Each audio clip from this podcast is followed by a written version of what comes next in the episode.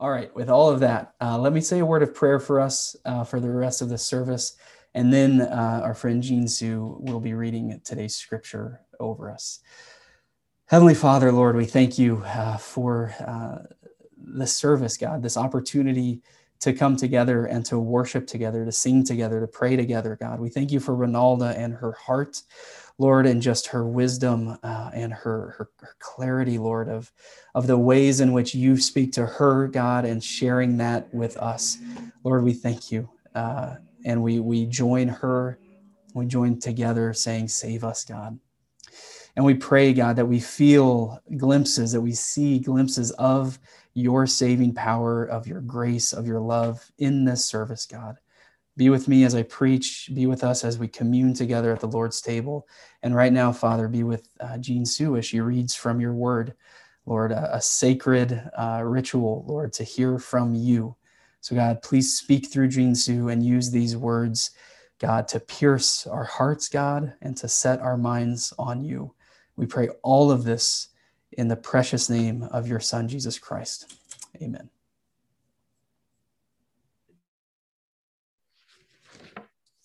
The reading today comes from Acts 9:18-30. Immediately, something like scales fell from Saul's eyes, and he could see again. He got up and was baptized, and after taking some food, he regained his strength. Saul spent several days with the disciples in Damascus. At once, he began to preach in the synagogues that Jesus is the Son of God. All those who heard him were astonished and asked, "Isn't he the man who raised havoc in Jerusalem among those who call on this name? And hasn't he come here to take them as prisoners to the chief priests?" Yet Saul grew more and more powerful and baffled the Jews living in Damascus by proving that Jesus is the Messiah. After many days had gone by, there was a conspiracy among the Jews to kill him. But Saul learned of their plan. Day and night, they kept close watch on the city gates in order to kill him. But his followers took him by night and lowered him in a basket through an opening in the wall. When he came to Jerusalem, he tried to join the disciples, but they were all afraid of him, not believing that he really was a disciple. But Barnabas took him and brought him to the apostles. He told them how Saul on his journey had seen the Lord and that the Lord had spoken to him, and how in Damascus he had preached fearlessly in the name of Jesus. So Saul stayed with them and moved about freely in Jerusalem, speaking boldly in the name of the Lord. He talked and debated with the Hellenistic Jews, but they tried to kill him. When the believers learned of this, they took him down to Caesarea and sent him off to Tarsus. This is the word of the Lord. Amen. And let me just say, Jinsu, I apologize. I know I asked you to prepare the ESV translation. What was on the screen was NIV. And so that's my fault, but you pivoted well, and so thank you. Well, good morning, everybody. Today marks our 17th Sunday together, which means it's been 17 weeks since we started this sermon series in the book of Acts, which means after today, we have about 35 more Sundays together in this book. Now, up until this point, we've been focused on a growing community of God, a growing community of disciples. Peter really stood out in the beginning as a man transformed by this revolutionary power of the Holy Spirit. John and other disciples were at his side, preaching and being arrested and preaching more and being split up and scattered. In recent weeks, we got to see briefly a disciple named Philip who preached in the town of Samaria, who joined others to pray for Simon the magician, and who then met an Ethiopian eunuch on a desert road in Acts chapter 8. And that meeting on that desert road was Philip coming to, as Dr. Elizabeth Rios described in her sermon here at Hope Hell's Kitchen a couple of weeks ago, as a borderland moment. Now, in the midst of these stories, we also began to see another person emerge in the book of Acts, a Pharisee, Saul of Tarsus, who he hated followers of Christ. So much so, as you know, he witnessed the disciple Stephen being stoned to death, and we're told that he approved of it. We're told he threw men and women into prison for proclaiming Jesus Christ was the Messiah. And then last week, as we jumped into the opening of Acts 9, we learned that this man, Saul, acquired written permission from the high chief priests to imprison and murder Christ's followers. With this permission, he was heading to a town called Damascus, about 150 miles from Jerusalem, when he was met by the Holy Spirit, and he heard the voice of Jesus Christ. 3 days later, a disciple in Damascus, Ananias, also heard the voice of Christ, and he was compelled to visit Saul and to lay hands on him and to pray for him. We ended with verse 18 last week, which Jinsu read for us this morning to open the passage. Saul, who was blinded after his experience on the road to Damascus, was able to see. He was baptized and he regained his strength. And with that strength, with this newfound sight, with this rebirth through baptism, with the gift and the guidance of the Holy Spirit, Saul slows down.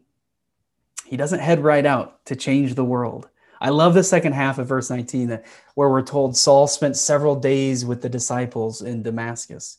We don't know much about these days, but we can probably guess it was probably a lot of Saul apologizing, Saul confronting his past, Saul doing his best to convince these disciples that he does not want to kill them.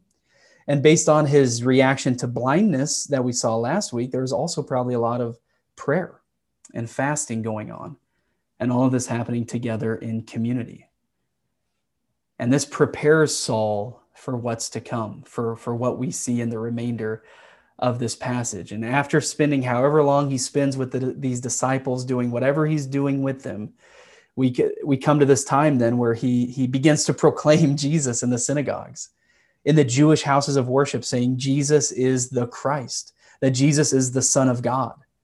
And it's that reality that really sets Saul apart from the man that he was just days earlier, a man who hated Jesus Christ and his followers, a man who wanted to kill those followers, and now a man who stands in front of his Jewish brothers and sisters and says, Jesus is the Lord. He says, Jesus is the Messiah, the Son of God. Now this can draw us back to Peter's sermon in Acts chapter 2, in which he says that God made Jesus both the Lord and the Messiah. He is both the Lord of this earth, and he is the divine anointed one, the Son of God. And when Peter preached that, we're told that the thousands of people who heard it, that they were cut, they were pierced to their hearts. And they looked at Peter and they looked at the other disciples and they asked, what shall we do? What do we do with this?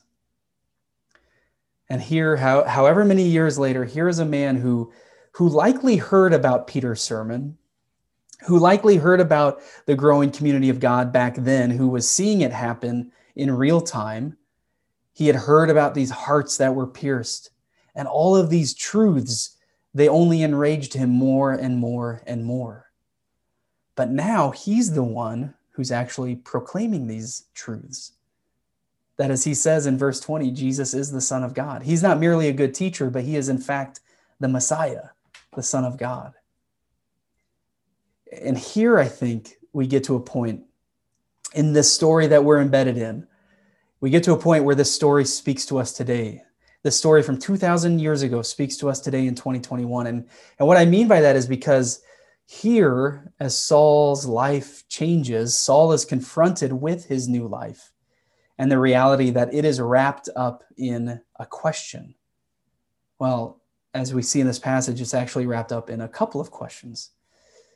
The questions, is not this the man who made havoc in Jerusalem, who called upon his name, upon the name of Jesus? Has he not come here for this purpose of havoc, of murder, of anger? Has he not come here to bring these Christ followers bound before the chief priests?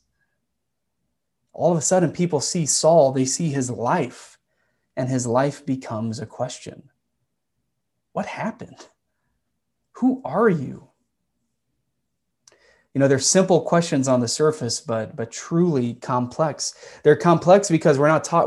Because we're talking about a life. We're talking about a human being, a person. And in this story, Saul's life, this person, he's a former murderer who is now working with, living with the people he would have otherwise wanted to kill. So sure, it is a simple question, what happened, but it is so complex in what it truly means. You know, for those of us who might be on a similar faith journey, of feeling a powerful conversion or a powerful switch. As you think about your own story, learning who Jesus Christ is and reaching the point where you confess that he is the Lord of your life, or where maybe you've been on your own Damascus road and that God met you. You know, I shared a bit about one particular part of my journey last week. No matter what your story is, our lives get wrapped up in that same question. What happened? Who are you now? I mentioned during announcements after service, we do a time of fellowship. And last week in that time, I shared that I was preparing to preside over a funeral of a young man who died suddenly and unexpectedly. And as I prepared and as I went to the funeral, as I spoke and as others shared stories at the service, we were all essentially asking the same question. Who was this man? Who was he? And this was a man who faced plenty of trials in his life, who faced the reality of much brokenness. And yet, those things aren't what answered that question. He was a single man, and yet that status, that didn't answer the question of who he was. While I and others sought to answer that question, who was he? We all described him in different ways, a man of light, a man of joy, a man of humor, of determination. But even those wonderful descriptions, they didn't truly answer that question, because when we ask a question like that, we want to not only know the type of person he was or who you are, but we want to know why. Why was this man a man of light in the face of brokenness? Why was this man a man of joy in the face of pain? Why was this man a man of determination in the face of obstacles? And for everyone who spoke at this funeral, we all pointed toward his journey toward learning who God was and what that truth meant for his life and how that truth changed him. On Saturday, I had the privilege of officiating a wedding. So it's been a busy week and one that's put me on a bit of a spectrum of emotions. And though I didn't ask a question like this quite as explicitly, I do think the ceremony, the experience sought to provide a glimpse into who these two people are. And for these two people, though you could ask, who are they? And you could answer that in a lot of different ways. You know, they're successful, they're part of big, loving families, they have a community of dear friends. The beauty of a wedding, of two people coming together like that, is that as wonderful as those other things are, the focus is that here in this moment, God is bringing two of his creations, bringing them together as one flesh, as we're told in Genesis chapter 2. You know, that no longer are these two friends or two fiancés, these two people, these two individuals, they become one. That's why so often you hear at the end of a wedding, what God has joined together, let no man put asunder. And so as you ask, well, who are these people or who is this couple, the truest answer you land on will also answer the question, well, what happened in their life? And if you speak to this couple, you'd hear practical answers that they met, they started texting, they started dating, that's what happened. But if you sit with them and listen, if you know their stories, you begin to hear, well, what happened was that God was moving, and he was moving in ways that neither of them had expected or even necessarily wanted at the time, in ways that led them to get engaged during a global pandemic, to planning a wedding in a city that was just a year ago this month was the epicenter of this pandemic. What happened was that God took a hold of their lives individually and brought them together as one. Now, I know both of these illustrations are focused on Christian faith, and you may be thinking, well, that can't be the only way to answer the question, who are you, or what happened in your life to make you who you are. And that's certainly true, but I do believe that regardless of what you might personally believe, that there are significant, divine, unexplainable moments in our lives that we have to examine, that we really have to reflect on, that we have to confront as we ask those questions, as we consider our own journeys. I have to imagine that that is what Saul did with the disciples. I have to imagine that Saul did that immediately with Ananias after Ananias laid his hand on him and prayed for him, and the scales fell from his eyes. Because the truth is, regardless if we do that work or we don't do that work, regardless if we ask these questions or we don't ask these questions, other people will. Other people will see us. The world will see you, and they will ask those questions. We see that in this passage. I think Saul has definitely done the work, right?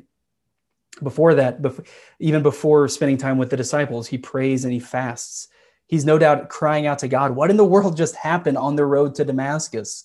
And who am I now? Who am I, Saul of Tarsus, who was getting ready to go on a rampage in Damascus? Who am I now? And whatever answer he came to, it led him to going into the synagogues, the places where Christ was not being proclaimed the Messiah, places where the old Saul would have had the red carpet rolled out for him. He goes into these places and he says, Jesus Christ is the Son of God. Hearing these words, seeing this changed man, all who heard him were told, not some, but all who heard him were amazed. And they said, essentially, who is this guy? What happened to him? Is this not the man who wanted to destroy Jesus and his followers? It's in the face of those questions that arise in verse 21 that we are told Saul's response in verse 22, that he increases in strength. And he continues to confound, to baffle the Jews who lived in Damascus by proving that Jesus was the Christ, that he was, in fact, the Messiah. You see, Saul knew who he was. He knew what happened, that he knew that experience on the Damascus Road would forever change his life, because he knows it completely and forever changed him in that moment. It now defines who Saul is. It now answers that question, who is this man? And so when others ask these questions, when others are amazed or baffled or confounded, Saul's already done that work. So his confidence grows. He's strengthened, and he leans in even more to proclaiming this good news of this Jesus who lived, who died, who rose from the dead, and who, in recent memory at the time of what's happening here in these verses, this Jesus who ascended into heaven, where he eventually parted the skies and spoke to Saul, changing his life forever. Now, while Saul responds with strength and confidence, others respond with what? They respond with anger. Now Saul the killer, who has become Saul the brother, Saul the preacher, he's now being pursued to be killed for the things that he's saying. We see this in verse 23. The religious leaders plotted to kill him, and somehow Saul became aware of it. And so this former killer now is being chased. This man of I think, perceived earthly strength and power now is escaping death by being lowered out of a window in a basket. It's a very vulnerable, fragile picture. You can imagine Saul traveling the road to Damascus with papers in hand that give him permission, give him the legal authority to kill anyone proclaiming the name of Jesus. And then here is the same man being lowered out of a window in a basket because he is proclaiming the name of Jesus. And then from there, we're told Saul meets another group of people who also respond and try to answer these questions. But this time it's a group of disciples. This time he's back in Jerusalem where he had received that written approval to arrest and kill any follower of Christ. He's traveled back to Jerusalem to join this community of followers of Christ. And they all wonder, who is this man? And we're told that they're all afraid of him because they didn't believe he was all of a sudden one of them. They didn't know. But there's one disciple, we're told, who took a leap of faith, who understood who this man, this Saul, could be. If Saul truly met Christ, this disciple knew that would change him. This disciple named Barnabas. Now, we first met Barnabas at the end of chapter 4 of Acts, as Peter and John are preaching that Jesus Christ is the Son of God, as this community of Christ followers is growing exponentially, as this community is living life together, sharing in needs and resources, having all things in common. Barnabas arrives on the scene in Jerusalem. We don't know much about him, but Acts 4 tells us he's a Levite from Cyprus, which means he was part of the dispersed, scattered Jewish people. He was a man of the diaspora. He lived about 250 miles away in Cyprus, but we're told he sold his land and brought that money he earned, and he gave it to the apostles. It's a really brief, succinct, beautiful story of generosity, of sacrifice. But then we don't hear about Barnabas until here in chapter 9. And here, like Ananias did last week in the opening of this chapter, here Barnabas goes to Saul, not trusting who Saul was or even who Saul is, but trusting in the God who had taken hold of Saul. While his brothers and sisters feared Saul, Barnabas trusted God. Barnabas grabbed him and spoke for him. We're told Barnabas shared Saul's story, his testimony, with others. Because of this, Saul stayed in Jerusalem. He preached in Jerusalem. He debated in Jerusalem, we're told in verse 29. And then once again, we're told that some of the people hearing this tried to kill him. And once again, Saul escaped, eventually to his homeland of Tarsus, nearly 600 miles away from Jerusalem. You see, Saul now is living in the diaspora too, constantly being dispersed because of what he believes, because of what he is proclaiming, because of who he is. And then that's where this week's passage ends. Saul's life now has become this question: who is he and what happened? And we'll continue to see people respond to the answer to this question. Some will be strengthened themselves by the power of Saul's testimony, by the power of the God who has grabbed Saul's life, and others will want him dead. Others will want to throw him in prison. Now some of you might be thinking, this is great. This is a great story of Saul, but I'm not Saul. I did not and will likely not have a Damascus Road moment that is so mesmerizing and mind-blowing that it turns me blind, and then I'm healed by a stranger laying his hands on me and praying for me. And if I'm not going to have that in my life, then do I really need to ask or even answer the question, who am I? What happened? Because really it doesn't seem like anything significant has happened in my own journey. And I get that. And I want you to know that is okay.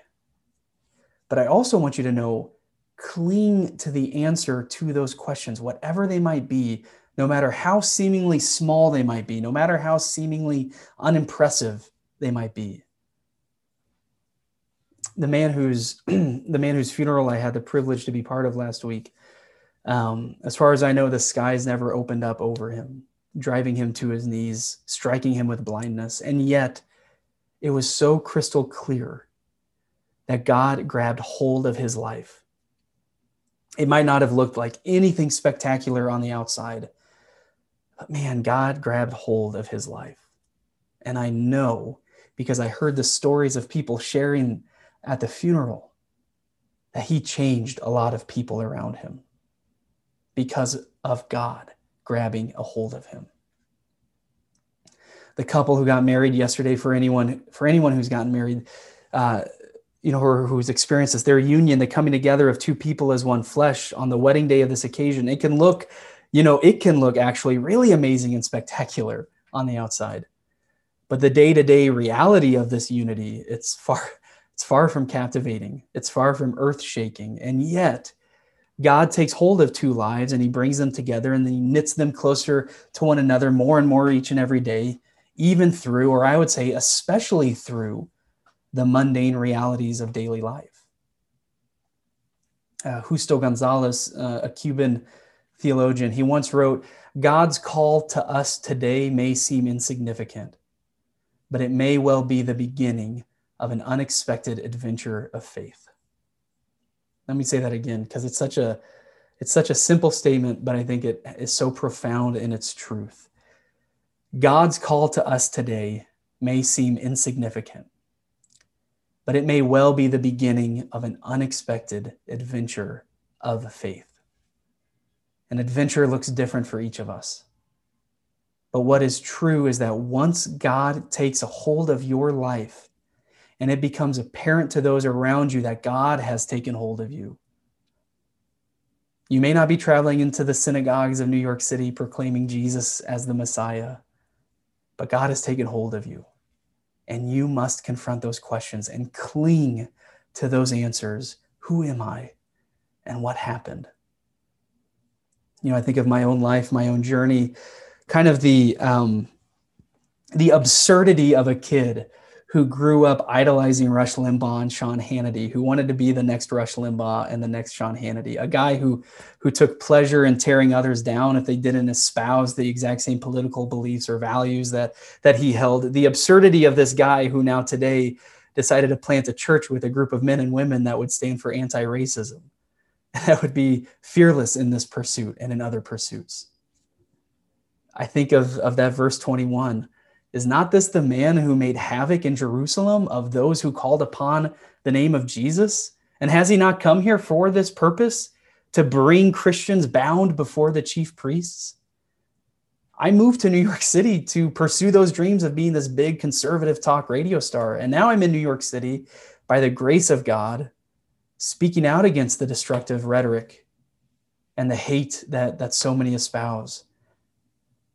Standing against any system, trying to stand against any system that seeks to tear others down. I mean, who am I? What happened? And the answer to those questions is not about me. It's not about my power or anything like that, but it's about the God who took hold of my life and who completely and forever changed me. The same God who took a hold of that young man's life who passed away, who was a source of light and joy and determination for so many around him. The same God who took a hold of two individuals and brought them together yesterday. The same God who takes hold of each of you. And I know the virtual experience is so weird, but I also love it because I can see you and I can see your names. And I can look at each of you, and we could each talk about this reality. Moments in your life where the grip of God on you was so clear that it compelled you to do something you otherwise never would have done. And moments in your life where the grip of God on you was so clear, others around you, yourself included maybe, would look at you and say, "Who are you? What happened?" With some of you on this call, I can think of these exact examples in your own journeys that you've shared with me. Examples, stories of this God who takes a hold of us as a community each week at the Lord's table. We can think of very specific personal individual experiences, but I do believe that there are stories that happen for us as a church each week at the Lord's table, that this is a ritual instituted by Jesus Christ the night before he was arrested, a ritual that forces us to stop in the middle of a worship service, to stop in the middle of our day, to stop and to acknowledge not just the God who has a hold of us, but why this God has a hold of us. This God, Jesus Christ, the same God that Saul has now turned to, that he is now proclaiming where God takes him. Jesus Christ came to this earth. He condescended to his creation, and out of a deep, unmatched love for that creation, he faced death. And after facing death, he defeated death by rising from his grave and eventually ascending from his creation back into heaven, where he continues to watch over us today and where he continues to take a hold of us today. We come to this table not to simply acknowledge this Christ, but we come to this table to acknowledge that this Jesus is the Messiah. Just as Saul is preaching in the synagogues now, this Jesus is the anointed one. And because of that truth, this table then is not simply looking back on his love and sacrifice, but it's confronting that truth in our own lives today, and it's propelling us forward expectantly for how this truth will change us and our world tomorrow. So as we think about that, as we think about that, let's pause for a moment. Offer up our own prayers, our own thoughts, our own frustrations, our own thanksgiving, whatever God might be placing on you at this moment. Let's pause. Let's prepare for the Lord's table, and let's sit with God for this moment. This is a time of reflection. Use it however you feel comfortable using it.